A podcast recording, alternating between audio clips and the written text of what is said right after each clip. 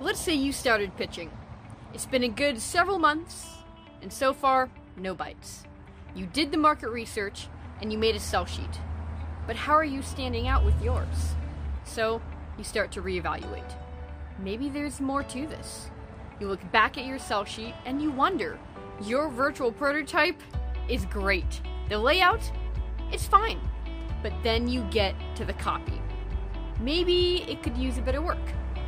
Now, part of being a professional inventor means not wasting a licensee's time and having your product understood within seconds. Now, a month ago, we talked about how to make a virtual Frankenstein, and the crowd went wild. But what do we do next? For the second in the series workshop, join us on September 29th and learn about sell sheet lingo.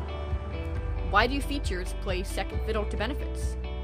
Learn the biggest mistakes inventors make on their sell sheets so you won't.